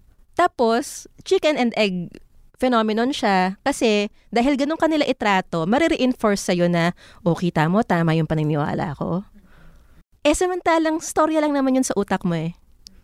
ba? Na, we can't blame naman people na may self-limiting beliefs na ganun kasi na-condition din sila probably into believing that. I'm just saying na we don't have to be limited dun sa mga false stories na yon that we tell about ourselves. Even in relationships, I've had two exes na they don't know this ah. Pero syempre, if you know a person enough, Mm. you'll figure it out. Anyway, so mind-boggling. They don't realize na ang story nila sa utak nila, they don't deserve a happy, healthy relationship. They deserve pain. So kapag naka-experience sila ng happy, healthy relationship, sina-self-sabotage nila. Dinadoubt nila yun. Oo. Bakit ako masaya? Mm-mm. This is too good to be, true. Oo. test nila, ipupush away ka nila, na nagiging toxic. So, nagiging self-fulfilling kasi kapag, okay, too toxic, I leave the relationship na. They be like, oh, kita niya, sabi ko sa'yo eh, di ko deserve yung ganyan eh.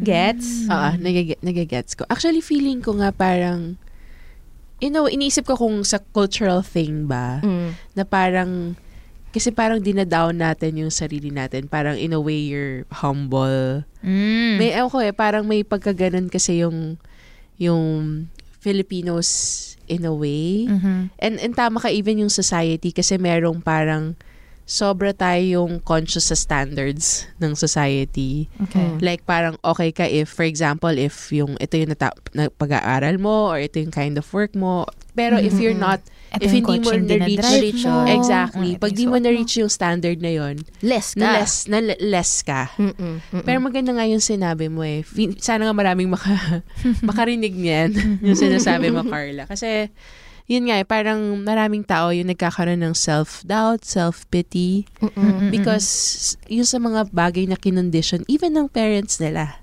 Ay, diba? Even Ng the primary Oo, source of even it. ng family. Mm-mm. I mean, ako, personally, marami akong insecurities. Mhm. Dahil sa mga bagay na sinabi sa akin ng, ng mag- mga magulang ko. So, Mm-mm. You're led to believe na yun yung value mo. exactly. And in turn, yun yung pinoproject mong value mo. Mm, mm, mm. Tapos, ganun ka itatrato. Mm-mm. Oo. Oo. Mm-mm. Like, I have some friends na amazing sa Smart. talino, Beautiful. mabait, maganda. Are we thinking about the same person?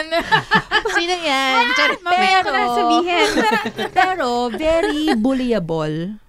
Mm. Ang daling i-take advantage. Mm-mm. I think kasi she doesn't realize her value, her worth. Like, even if you strip her of her many achievements, I mean, una, tao siya na kailangan respetuhin, dapat respetuhin. And more than that, grabe, the many wonderful things she offers to the people she loves. Mhm. Ang na bait. Yes. Hinahayaan niyang baliwalain yun ng mga tao. Kasi siya mismo, I think, hindi niya nakikita yung value niya at nung mga ginagawa niya at nung traits niya. Shout out to our friend. ah, charot. Ah. Ayun. So, challenge ko is what if, o mag-pretend and play din tayo. Ika. Ah, What if we pretend, we play na tayo yung mga copywriter ng sarili natin. If we were the product, for example, Hmm. Nice. Love ano it. mo, i-present yung sarili mo to get what you want, to get what you deserve. I'm a person made of organic wood From Arizona. from Arizona. Yes!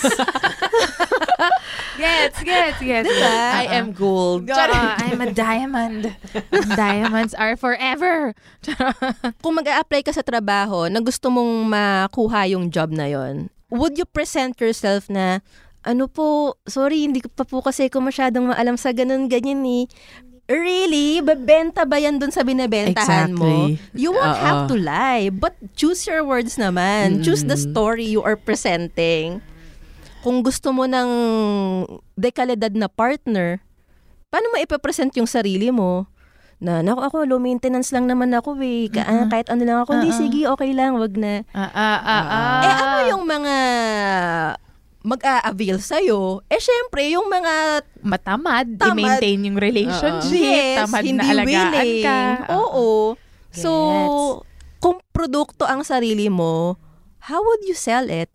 Just to be clear ha, hindi to invitation to, be a narcissist. Yes. Oo. Or, and to lie. Oo, And and, to be lie. pretend, pretentious na, oo. Uy, grabe ha, sa copywriting, bawal magsinungaling kasi Correct. merong May advertising Ethics Standards Council who will Yeah. check your work. Totoo ba yung sinasabi nito? Correct. Oo, True. oo, oo. At saka, ang mga magsusumbong nun, yung competitor brands. Uy, oh, advertising council, oh, Oo. kiniklaim nila na ganito, hindi naman.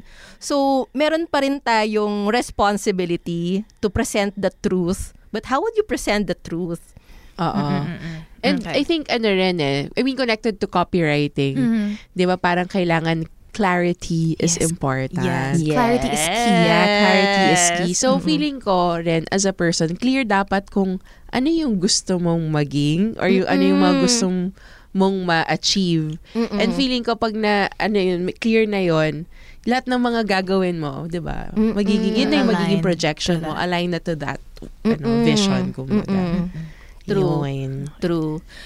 Again, just to be clear, iba to sa pagiging narcissist kasi yung mga narcissist, kung tama ang intindi ko ha, these are people who think, believe, and feel that they are inherently better than everyone else. Mm, Okay, okay. Oo, na mas importante sila sa ibang tao. And for them to reinforce that belief, kailangan silang mang-down ng ibang tao. Itong sinasabi ko, this has nothing to do with other people's value ha. Focus ka sa sarili mo. You dictate your own value.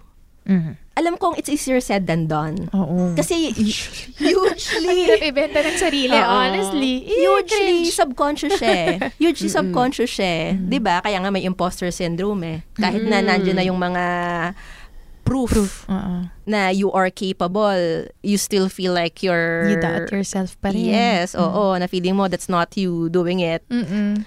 So it's a subconscious thing. But we have to help ourselves pa rin. So muni-muni, ask your friends for validation, look at your past doings para maalala mo na, actually, I am worthy, I am capable. I need to be respected regardless of what I've done or I haven't. Kasi tao ako eh. Mm-mm. So, i-project mo yon i-dictate your worth. Ipakita mo yun sa mundo, tsaka mo ma-attract yung market mo. Market na gusto mo. Love it. No? Ganda. Nice. Appear. Appear, appear. Good job. Meron din ba tayong mga crowdsourced answers na pandagdag pa sa mga tutunan natin? Marami. Ito, Sige. syempre hindi na Basahin about... natin. Sige, syempre hindi na about Copywriting. Copywriting, ah. no? Jackpot naman kung marami tayong copywriter na listener. niche market pala Ah, natin oo. yan, no? Eto, mga about boundaries. Okay. Sabi ni Sharmana, it's important to set boundaries. Sabi ni Res DLC, if the toxicity in your work environment doesn't end, it's best to leave. Hanan Kim, knowing boundaries, focusing on your assigned task is enough. Kasi more abilidad, more responsibilidad. Oh no. Okay lang yun basta you're paid right. yes. Para sa iyong abilidad. Oo. Sana nako-compensate naman proportionally. Ayan, sabi ni Micah Barcena, Huwag masyado magpakapagod to the point na makakompromise na ang health. True, true. Ayun. At sabi ni My favorite name in Instagram. Tomodachi Lulu. Cute. Know your non-negotiables sa work. For example, will you stay for the salary or resign for integrity? ah, pak, ang hirap naman ang desisyon na yun. Mm, Kaya nga, Bigat. ku- question na lang niya eh. Hindi Question. siya nagbigay ng sagot. Oo. Just question. Just examine. Eto, last two, ma'am. Gusto mo basahin? Ito naman. Sabi ni Abalos Jenica, mahirap pala kitain ang pera. With sad emoji. Yun yung natutunan niya from working. Yes. Dati hingi-hingi lang sa magulang. eh, Allowance no? lang. Allowance lang. Pero mahirap pala siya. Totoo pala yung sasabi nila, kala mo pinupulot ko lang yung pera na yan. Tingin mo, namimitas Mitas lang kami ng pera pera sa puno. May mga script yung mga nanay. True. Napatunayan ni Abalos Jenica na mahirap kitain ang pera. Mm, na naka-second demotion si... The Riley, sabi niya, mahirap talaga kumita ng pera, ma'am. Pero sa true lang, tayo kasi pinanganak tayo sa social class na to. Aminin nating may mga taong huminga lang sila. Sila. May pera- may pera na na. sila. Oo. Ay, Oh, the social well. class. the working class. Ah, Actually, marami ding entries have something to do with quiet quitting. I think we need to do an episode on this. Sige. Ano ibig sabihin ng quiet quitting? Parang, Parang you're slowly detaching yourself from your work so you're not exerting as much effort as before. So parang you've resigned na, but you're still there. You're just doing the quitting really slowly and really quietly. Ganyan. May mga gumagawa rin yan sa relationship pa. Ay, nag-fade out na lang sa relationship bigla si ate. Mm-mm. Parang ganyan. Quiet quitting. It's a phenomenon. Mm-mm. so is it a good thing or a bad thing? Discuss natin. Gusto mo next episode natin? Ah, ah. oh, sige. Pwede. In next Sige, may episode ako natin. yan. Yan. May kinig ako. Hinok talaga natin si Kane. Yan ang sinabi. Teaser. Oo. This is just a Sige, teaser. sige, sige. Abangan ko yan. Love it. Na-promote yung next episode. Yan. Pero yes, it's a phenomenon. A lot of articles have been popping up about it. Interesting. Mhm. Quiet quitting. Mm-hmm. Alright. Guys, kung nabitin kayo sa life lessons from work na ito na pinag-usapan namin ni na Kay and Carla, you might want to check out our episode na What Work Life Taught Us. This episode was from November 2021 pa. Mm-mm. Two, years, ago. Oh my God! And kung may iba pa kayong lessons from work na gustong i-share, please, please share this episode with your learnings in the captions. Sulat nyo, binabasa namin lahat ng mga messages ninyo, fellow adults. And pakitag nyo na rin kami yung at It's an Adult Thing para mabasa namin yung post ninyo. And hopefully, ma-share namin para marinig din ng adulting tribe natin yung mga life lessons at work ninyo. Mm-hmm. Yan. So, thank you, fellow adults, for sharing your thoughts. And syempre, thank you, Kay, Thank you. for Thank you so braving the much. After-work traffic from Manila to Ortigas. And the smog. True. Akala nila Vogue originally. It's not a Vogue pala from Taal. It's just smog. Pollution lang It's siya. just No pollution. way. Yes. Mm-mm. No way. Yes. Kasi yung smoke from Taal, Oo. it's blowing away westward and southward. So, Okay. hindi yun pa north. North tayo eh. Manila, NCR. Oh. So, this is just- Smog. So, from vehicles, pollution. napagkamalan pa si Si Taal, Taal. napagbintangan pa Napagbintangan pa siya. Nananahimik siya. eh. oo, usok-usok lang siya doon. Yon. Pero sa mga southern regions, like Arizona, southern regions like Texas. mga Bicol, ah, Laguna, yung mga Oo. talagang malapit doon. Oo. Yun, apektado talaga sila ng VOG. Talagang no Ah. classes. And Ah, ano. okay. NCR, nope. It's just smug.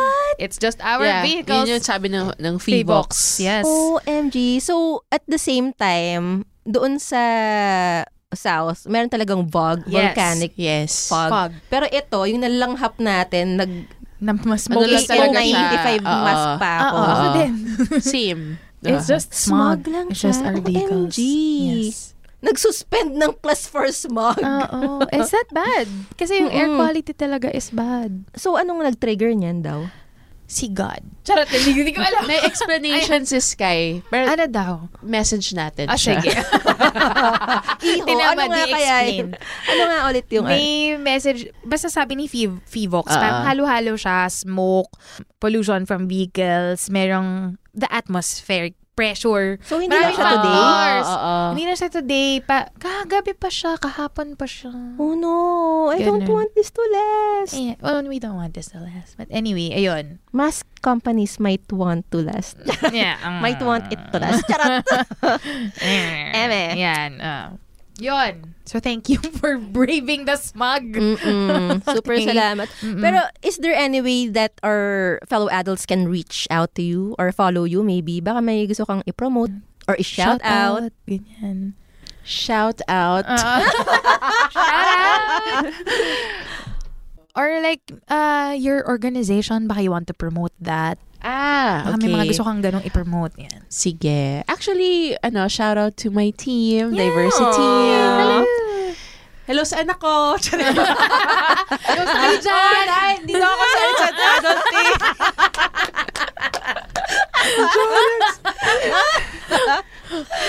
well, ano, meron, may organization ako with, with um, kasama ko mga co-founders, yung Rising Parent Teens. Mm-mm. So, they can follow that on Facebook. If may kilala kayong mga former teen parents or teen parents, meron din kaming parang Facebook community. So, it's like a safe space for for teen parents. Rising Parent Teens. Ah, rising parent teens. Yes. Ayun. And, yeah, yun lang. Just, mm. it's just me. Love it! Ay, kami Okay. rin po, fellow adults, you can follow, follow, follow, follow us. Kanina British ka. Ay, pa Angelica, Follow. pa panganiba na. fellow S. Ay, crew pa may pala. Kami rin, fellow adults, you can follow us on Facebook, Instagram, and Spotify. Pati pala Apple Podcast and Google Podcast. And if you do so, not only will you be updated agad pag meron kaming mga bagong episode release, you will also help us grow our adulting tribe. Kasi the more followers we have, the more tayo isa-suggest ng podcast platform sa new listeners. So, please click that follow button and the bell icon sa kung anumang platform kayo nakikinig. Malaking tulong talaga yon. So, salamat in advance. Yes, and pero Kay, bago ka namin pakawalan, Mhm. nakakulong po si Kay ngayon eh. Kaya, Mm-mm. oh, May kadena pa yan siya eh.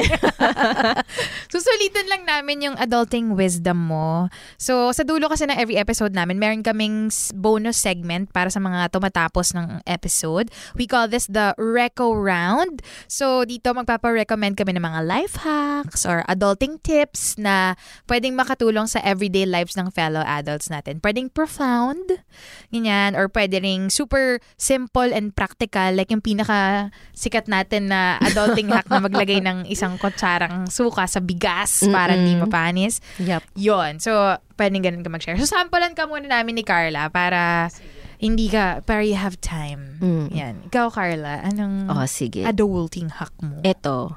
Since recent nga, Mm. connected to my low light, Ah. oh. Di ba kailangan kong kumuha ng gas, magsalok ng gas, Gas, from gasoline station pabalik sa car ko? Isang ko ilalagay. Minessage ako ni Carla, Nika, may bote ka ba ng coke dun sa bahay niyo? Nabuti na lang. Teka lang, wala. Hindi ko pinagrab or hindi ko dinaanan. Mm-mm. Kasi hindi na rin pala sila tumatanggap ng ganun. Yes, Kailangan container talaga. yes, cause the gasoline Mm-mm. is really strong. Malulusaw na yung yes. mga normal na PET bottles, Oo, ganyan. So, meron oo. lang tamang container for it. Mm-mm. So, ang suggestion ko, either bumili kayo ng gas container, meron sa Lazada, Mhm. o ano, former ah. sponsor ah. Yes. ah. Ang saya nating brand ambassadors, no? Oo. Nakakalibre pa rin sila ng mga mentions. Or, Mm. kung ayaw niyong gumastos, tas meron naman kayo dyan, yung mga galon-galon na lalagyan ng alcohol. Ah, pwede doon? I think so, kasi makapal din yun eh. Mm, okay, okay. Mm-mm. Okay. Eh, ang kailangan mo lang naman na gas is enough para dalhin yung sasakyan mo dun sa gasoline station na yon. So, magdala na kayo ng ganon, makapal na galon container. 1, 2 liters, enough na yun eh. So, gas container, either for that talaga or yung mga dried up na ha, na lalagyan ng alcohol. Sana walang alcohol na kasama naman, guys. Parang, Good mixture sila. Oo, ayaw nating i-mix Gasolina yung at alcohol. gas sa alcohol. Ayun. So, gasan nyo lang, patuyuin nyo, ilagay nyo na sa car nyo sa trunk nyo. Mm-mm. Di naman natin balak at gustong maubusan ng gas, no? Pero just in case lang, halimbawa, magka emergency, Carmageddon, sobrang traffic, or biglang may long ride na hindi ka inaasahan, tapos di mo alam kung nasan yung next na gasoline station. So, para lang ready in case kailangan mong mag-refuel at yung source ng fuel ay malayo-layo. Ayun. Ikaw, Ma'am. Shanika. Ako naman, eto, nagpa-ear piercing kasi ako. So, Kailan? may parts, tagal na, February pa. ah, okay. Kala ko recently lang. ah. Pero, matagal kasi mag-heal pag nandun sa mga cartilage parts ng tenga pala. Mm. Sa loob, madali lang, Mm. weeks lang. Pero sa mga buto-buto ng tenga, Mm-mm. matagal mag-heal. So, what worked for me was to use tea tree oil for my Okay. piercings. Kasi Mhm. nap- natuyo niya agad. Nirecommend to ng office mate ko si Tin. And then when I looked it up, bakit ano meron sa tea tree oil? Ganyan. Mm. Apparently, tea tree oil has anti-inflammatory, so iwas pamamaga at swelling. Mm, mm, mm. Antimicrobial, so tanggal mga Mikrobyo mo. germs, ganyan. Mm-mm. And antiseptic property. So medyo nalilinis niya. So parang may Mm-mm. triple care action M na nagaganap sa tea tree oil. Mm.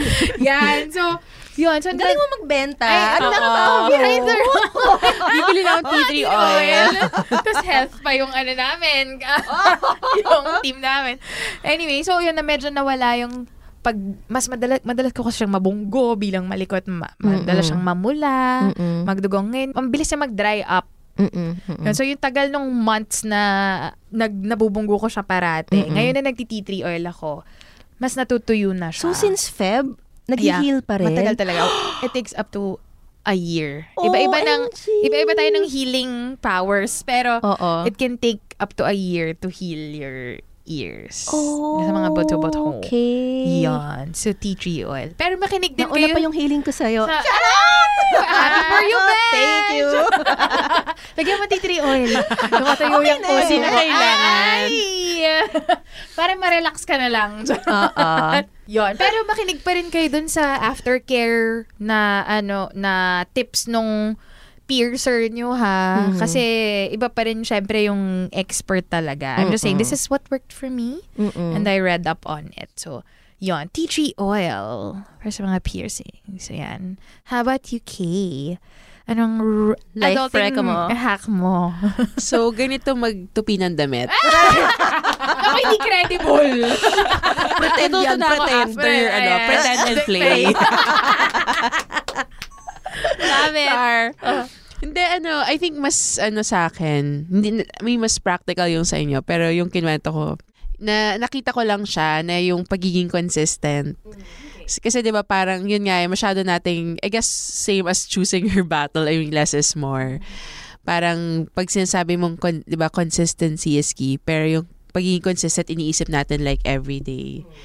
So, yung consistent din pala, pwede naman palang MWF or twice a week. If makita mo yung pattern na yun, consistent pa rin. So, I think yun yung isang, ano rin, yung isang realization kaya, oh nga pala, no? So, I think, ano rin, parang reminder ko to myself, whether it's, you know, yung exercising or yung doing, yung starting a habit. Mm-mm. So, hindi ko naman kailangan masyadong i-push like everyday gawin ko siya. Mm-mm, mm-mm. So, I just have to be consistent. So, I think Yes. yun yung reminder din to myself. True.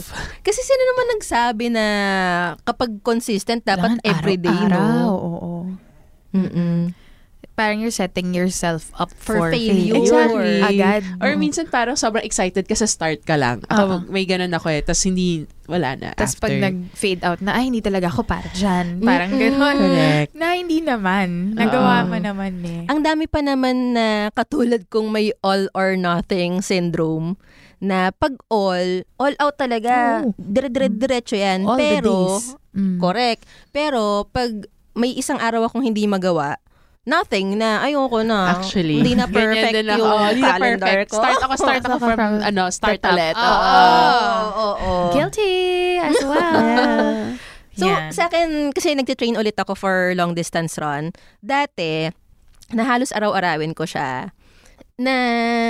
Kailangan mo ng recovery, though. Exactly. Exactly. Recovery, rest is part of the program. Mm-mm. Ngayon, basta binibigyan ko lang yung sarili ko na three days na mag-workout. Nang light lang muna. So, three days ah. So, most of the week, I'm not working out. And it's okay. It's okay. Basta three times a week, three days a week, that's enough for now. I mean, I'm it's not like I'm an Olympian na may laban sa next Olympics, 'di ba? And even Olympians rest. Exactly. exactly. True naman. Consistency doesn't have to be every Every day. day.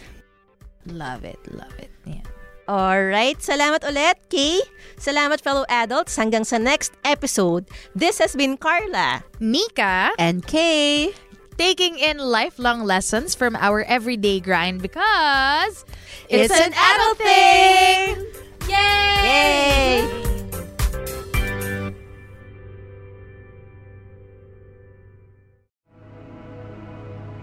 The views and opinions expressed by the podcast creators, hosts, and guests do not necessarily reflect the official policy and position of Podcast Network Asia, the hosts of the program, or other programs of the network. Any content provided by the people on the podcast are of their own opinion and are not intended to malign any religion, ethnic group, club, organization, company, individual, or anyone or anything.